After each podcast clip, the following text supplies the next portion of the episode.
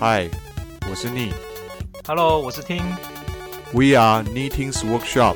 尼古丁工作坊。好，欢迎大家回来 Knitting's Workshop，我是主持人丁丁，你可以叫我 Kevin。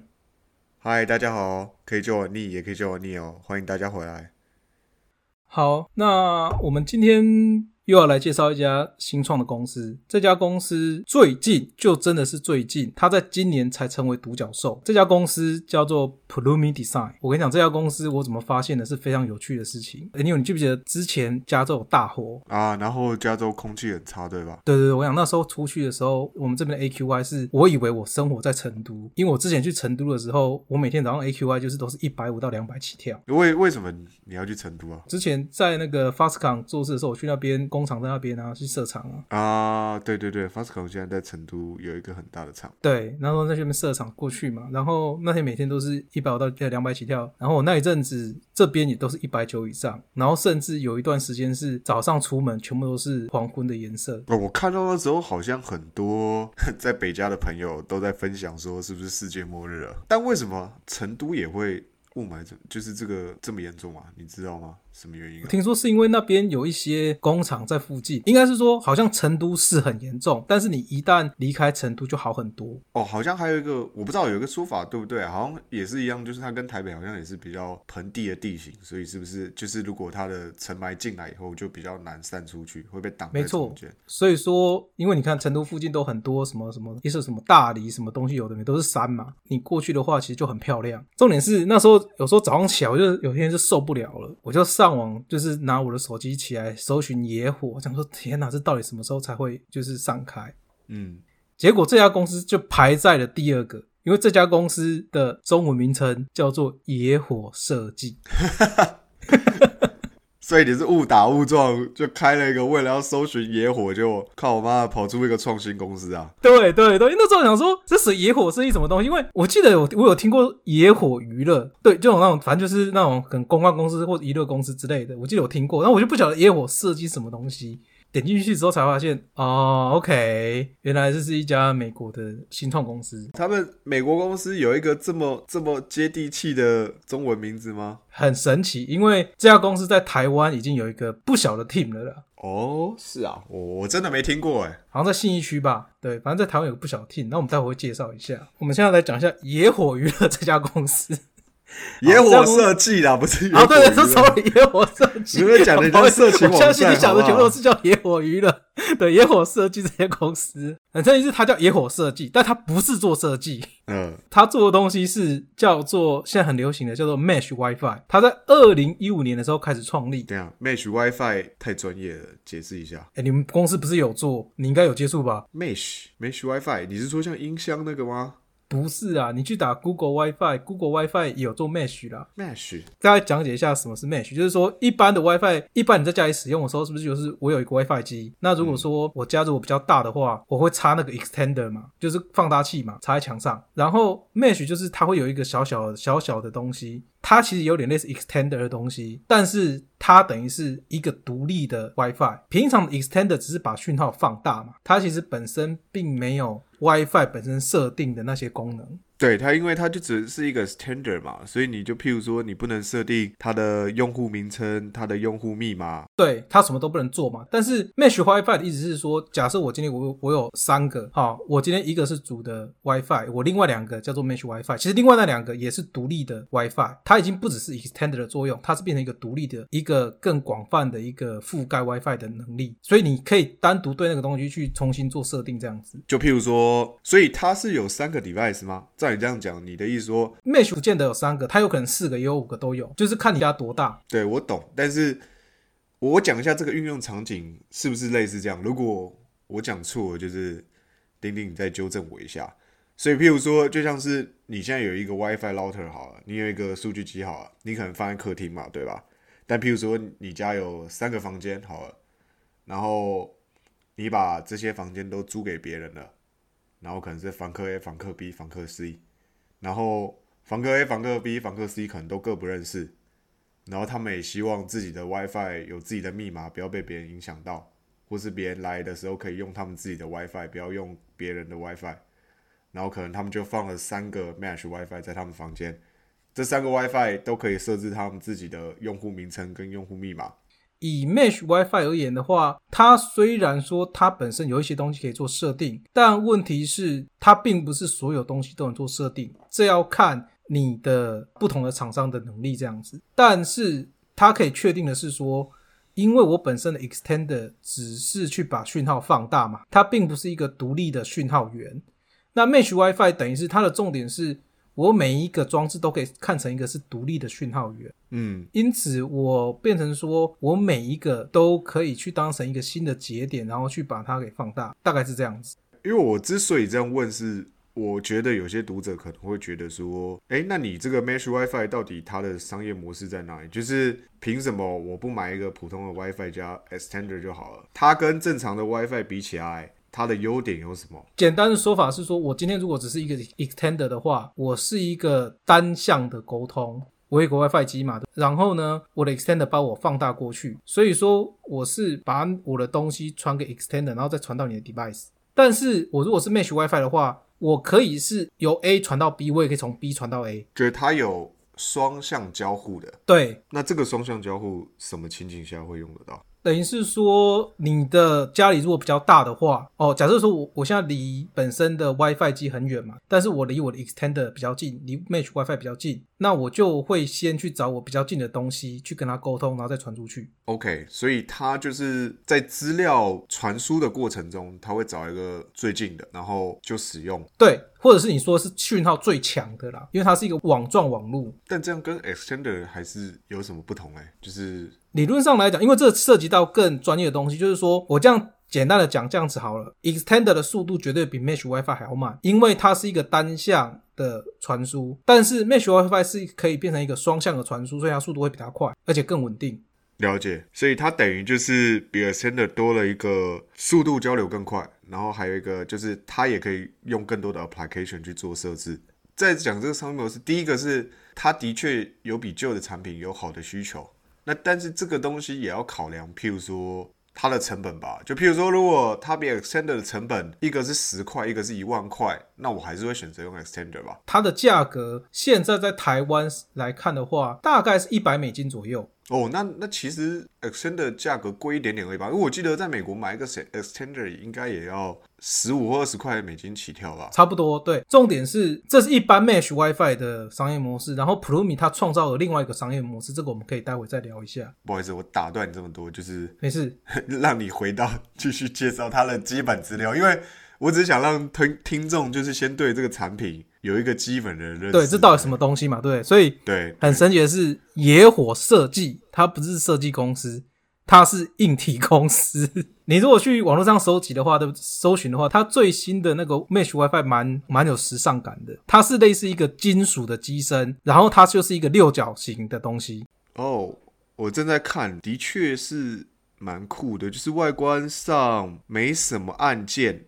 然后就是一个感觉很像金属的，有点像六角形吗？然后类似，对，它是一个六角形金属的嘛？对，就是蛮像一个外星生物的吧？我觉得，对，蛮特别的东西。呃，其实 Mesh WiFi 很多公司都在做了，阿玛总也有，但阿玛总是收过叫 EERO 这家公司，然后 Google 最近也在做嘛。我们回过头来才讲它的基本面，它的创始者。有三个人，叫做 Farid Diner、Aden Hutchkiss 跟 Arman Singla，主要的投资人都是跟通讯有关，像是 Qualcomm 啊，像是 Comcast 啊，啊 Comcast 是有点类似美国的台湾大哥大那种感觉，然后还有 Samsung，这些都有投资。那到目前为止募资了，到今年。才刚刚好过了一百个 million 啊！为什么特别强调一百个 million？是因为美国的独角兽就是指说他已经募了一百个 million 以上。有两个说法，一个是他募了一百个 million 以上，另外一个说法是他的估值已经超过一一百个 million。但是目前西谷这边比较新的说法是，他募了一百个 million 以上了。原因是因为你估值超过一百个 million 好像不难，你只要募十个 million，然后这十个 million 占你的估值的十 percent，你就你的估值就超过一百个 million 了。所以，好像比较新的说法是，你已经募了一百一百个 million 以上这样子。好，anyway，嗯，他们到今年刚好募了一百二十七个 million，也是也就是一亿两千七百万美金。那它的估值现在是五百一十个 million。那市场估计的话，他们大概在五年之内会成长五到十倍。但问题是，嗯，我不知道哎，你感觉做 Mash Router 这个？市场有这么大吗？就是投资者我觉得这家公司蛮有机会的。我先讲讲好讲好了，它的竞争对手一个叫刚刚我讲到是 EERO 嘛，叫 Arrow，它在一年之前被 Amazon 收购，它在一年之前收购的时候已经是收购到一百个 million 了。但问题是你身边的人有人真的有用这个 Mesh WiFi 这个？我们身边的人好像吗没有人在用 Mesh WiFi，但是很多人在用 EERO。有吗？我我没有认识的人在用 ERO 哎、美国其实蛮多人在用 EERO 的。所以他可能就是一个家里，然后买一套 ERO，然后有三四个 Mesh router 这样子用。对，我觉得这可能是跟品牌有关的、因为阿玛 ERO 现在品牌是 Amazon 啊，那就像很多人其实也有在用 Google WiFi 一样啊。你身边有人在用 Google Google Nest Nest 我有看过，就我看到有一些同事有在用，但是我不知道啊。但我看到有人说他用了 Google Nest 之后去测，就他后来发现 ASUS 吊打这一都屌打这些产品啊。对啊，那像他像这边说的 ERO Nest 或是 Netgear，那像传统几家做 router 的，像 ASUS 这这种这种厂商，他们难道没有在做吗？我必须要讲一个事实是，为什么 Plumi 会看到它未来未来会成长那么高，是因为他们把传统的 hardware 变成了 SaaS。Hardware 转 SaaS 啊？对，它的现在商业模式转 SaaS。怎么 SaaS？譬如说，我我不知道啊，我猜一下，我们来讨论一下。譬如说，他是是把硬件不用钱，然后给你，然后你每个月缴租费，或是你用一些他的软件服务，就譬如说你用他的一些 application 的话，你要付钱付费。对，类似。然后我现在讲一下这个东西可能会牵扯到它原始的一些应用，因为其实他们这个东西 Mesh 发展起来之后，他们也在想思考说，我怎么样去跟一般的 Mesh 公司做一个差异性嘛、差别性嘛，确保说我的东西很多人会用。那他做的东西就是他导进了 AI，他导进这个 AI 之后呢，其实你现在发现他所有的 Mesh WiFi 一接上电之后，它一定接 Cloud，它接了 Cloud 之后呢，它会去监测你的大数据，你用什么设备接到什么网站，然后花了多久，速度多快，它有这个大数据去搜寻。其实它现在已经有在做一个叫做 IoT 的 security system 了，它其实有这个数据，然后它就知道说，诶，大概从什么样的网站要连到你的电脑，或是连到你家的网络的话，代表说这个网站是有攻击性的。那它做的方法是，它在 WiFi 机的那边就先把这个东西排除掉了，它不再需要你电脑有所谓的防毒软体，他从那边就直接把它排掉了。他已经利用这个商业模式在做这个东西了。他最终想要做的东西是这个所谓的 AI WiFi。什么叫做 AI WiFi 呢？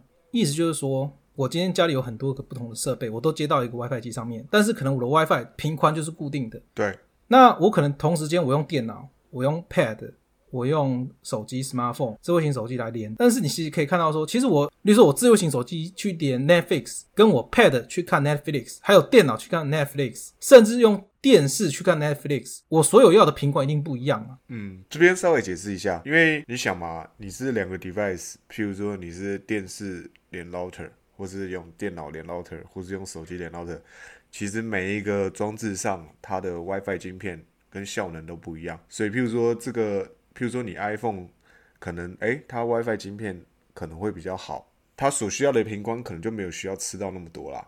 但譬如说，你今天装到一个装置，它的 WiFi 晶片的功能本来就没这么强，那它可能就需要更多的频宽才能达到一样的表现。就是大概跟大家解释一下没，错，因为你看你基本上频宽不一样嘛，都你的 WiFi 如果没有去做频宽的 allocation 的话，那等于是你的装置是在抢频宽，所以才会造成说，嗯，我相信大家一定有这个情况，就是我以前住在宿舍的时候，就觉得说，看为什么我的网速变得那么慢，我要打电动哎，然后就有时候一定有人在载片了。你要看 A 片，对，就有人说有人在宰片呢，就是这种东西就抢频宽。那他所做的方式就是说，好，我因为我有大数据，我所有东西连到 cloud，然后我有数据起来之后呢，我就可以作为 AI 优优化，造成说以后我知道，例如说我的手机要看 Netflix，我拿 iPhone 十二我要看 Netflix，它就会给你一个你适当的频宽给你，然后去做一个频宽的优化的部分，也就是所谓的 AI 网络。嗯，我懂，但是我听完这个东西以后，我有点担忧是在于他在用数据处理，就是譬如说每个网站或每个 device 它的最佳频宽的时候，会不会有就使用者隐私的问题？因为等于就是他这个处理这个数据，他要知道说对方上了哪些网站，然后看了多久，然后频宽怎么样。其实我觉得他一定是有拿到很多 privacy 的资料了，但是其实你也知道，其实以 AI 这个东西来讲，你就是要大数据嘛。那因此，他其实一开始的时候会要求你签协议嘛，他就会跟你讲说，我这个东西一定要连他们的 cloud，或者是说你可以这样讲，就是说他的 WiFi 我不连到 cloud 我就不能用。啊，了解，等于是因为有时候很多人讲说，其实方便跟隐私就在一线之间啊。对，没错，老实讲，我不晓得他现在这个东西做到哪边去，因为网络上他们目前 release 的产品还没有做到这个东西。但是他们已经做到说好，我因为我的大数据，我知道说从哪个网站连进来的东西是有威胁性的，我要直接把它排除掉。但是 AI 网络是它最终的 target，我相信包含 Google 在内，包含 Amazon 在内，他们去收购这种 Mesh 公司，最终一定也是做这个东西。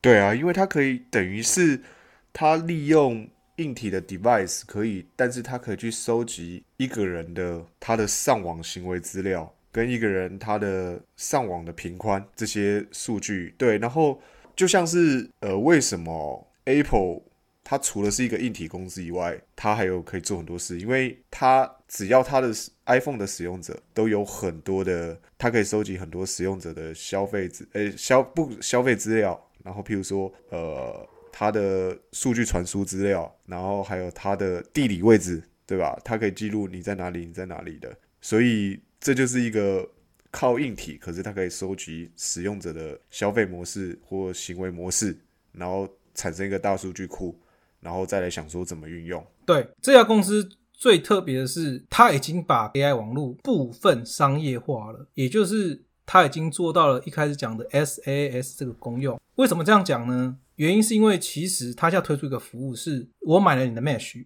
例如说我买的 Mesh 是一百块美金，它现在有一个订阅制的服务。每一年是六十块美金。这个订阅化的服务有什么好处？就是他跟你保证，你买了这个订阅化服务之后呢，你家的网速，你的网速会加快。为为什么会网速加快？因为很简单，就是我觉得啊，他应该是原本你买的时候，他可能是没有做过 AI 全零的，他根本不晓得你是用什么样的网络、什么样的设备之类的。但是你拿回家之后，如果说你有付这个订阅化服务，它可能会侦测到你的设备，侦测到你的资料之后，就开始做一个自我的。分位的 download 跟升级，然后去把你这个速度加快。它会固定，例如说一年、一个月或是一季的时间去帮你优化一次。但是如果说你没有买这个服务的话，那你还是可以用 Mesh WiFi，但它就只是一般的 Mesh WiFi 这样子。啊，我了解了。对，这就看你觉得说一年你多缴六十块美金，你愿不愿意有这个样的感觉？但是我猜这个东西一开始很有可能是公司行号或是中小企业会比较需要，因为他们只有固定的频宽，可是他们来用途是商业用途。所以他们可能需要网络的资源分配更方便。对，而且你在家里好了，你家是个大家庭，好不好？你顶多或是朋友有时候来，你顶多就是可能十个人同时用。但是你公司的话，肯定可能你可能平常就有十十几个、二十个人一起用了，我们就讲小公司、中小公司就好了。嗯，对，所以这个频宽的使用就会分配就特别的重要，在人越多的时候，其实它更显得出它的价值啊。对，所以这大概是它的商业模式，还有它未来的发展。那我们最后来讲一下，说它目前的全世界的据点，还有在台湾做什么，还有他们的一些 package 那些 conversation。他们地点真的蛮多的，他们全世界大部分都有据点，但是大部分都是以 marketing 或者 sales 为主，因为他为了要 direct to consumer 这样子。那研发主要还是在美国啦。那重点是刚好提到他们在台湾有个 team 不小，大概十几个人。那台湾的 team 主要做的是产品设计，还有所谓的量产，也就是去 drive operation 相关的人才。那因为主要是做 mesh 的 WiFi 嘛。因此，还是以 wireless router 相关的人才为主。那即使到现在，他们持续都还在招人。既然他都已经取了一个叫做“野火设计”那么 local 的名字，所以你在一零四上面可以看得到他们这样子。以薪资而言的话，我不太了解他们台湾的薪资是怎么样。但是以美国的薪资来讲，他们大概是比 FANG 低，然后会多给一些股票。大概你可以想成这样子，可能在 Plumi 已经是 Principal Engineer 了，但是我可能只是拿 FANG 里面的 Senior Engineer 的钱这样子，是我的股票拿的会比 FANG 多。那这个情况其实在美国的新创还是蛮常见的嘛，因为。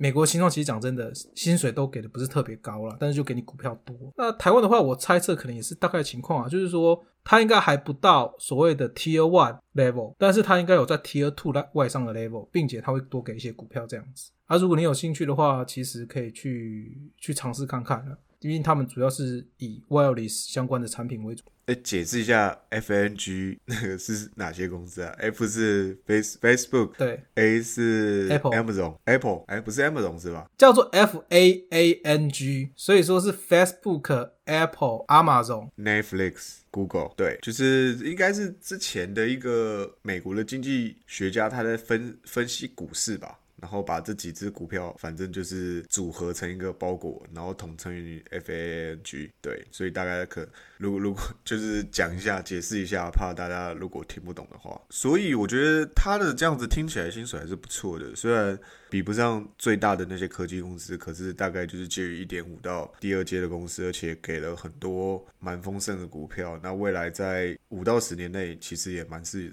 蛮有 IPO 机会的可能的。所以我觉得大家还是可以试试看，就看一下他们的招聘网站。对，大家可以去看一下，然后看有什么兴趣这样子。好，那这是我们呃这一集的 podcast，我们也会把一些资讯放到我们的 IG 上面去。那如果说你觉得我们的内容还不错的话，也可以请你帮我们的分享，然后推广出去。还有什么疑问，也可以给我们任何的意见这样子。呃，因为有些东西其实我跟丁丁也是做功课、做资料，或者是以我们的知识去说的，所以如果譬如说有些讲错或讲不对的地方，就是也希望就有专业人士的话，给多多包容，然后给我们一些指教。跟大家跟我们说怎样才是正确的资讯，然后我们也很希望可以跟大家交流，然后成为一个很好的平台。好，那谢谢大家，拜拜。拜拜。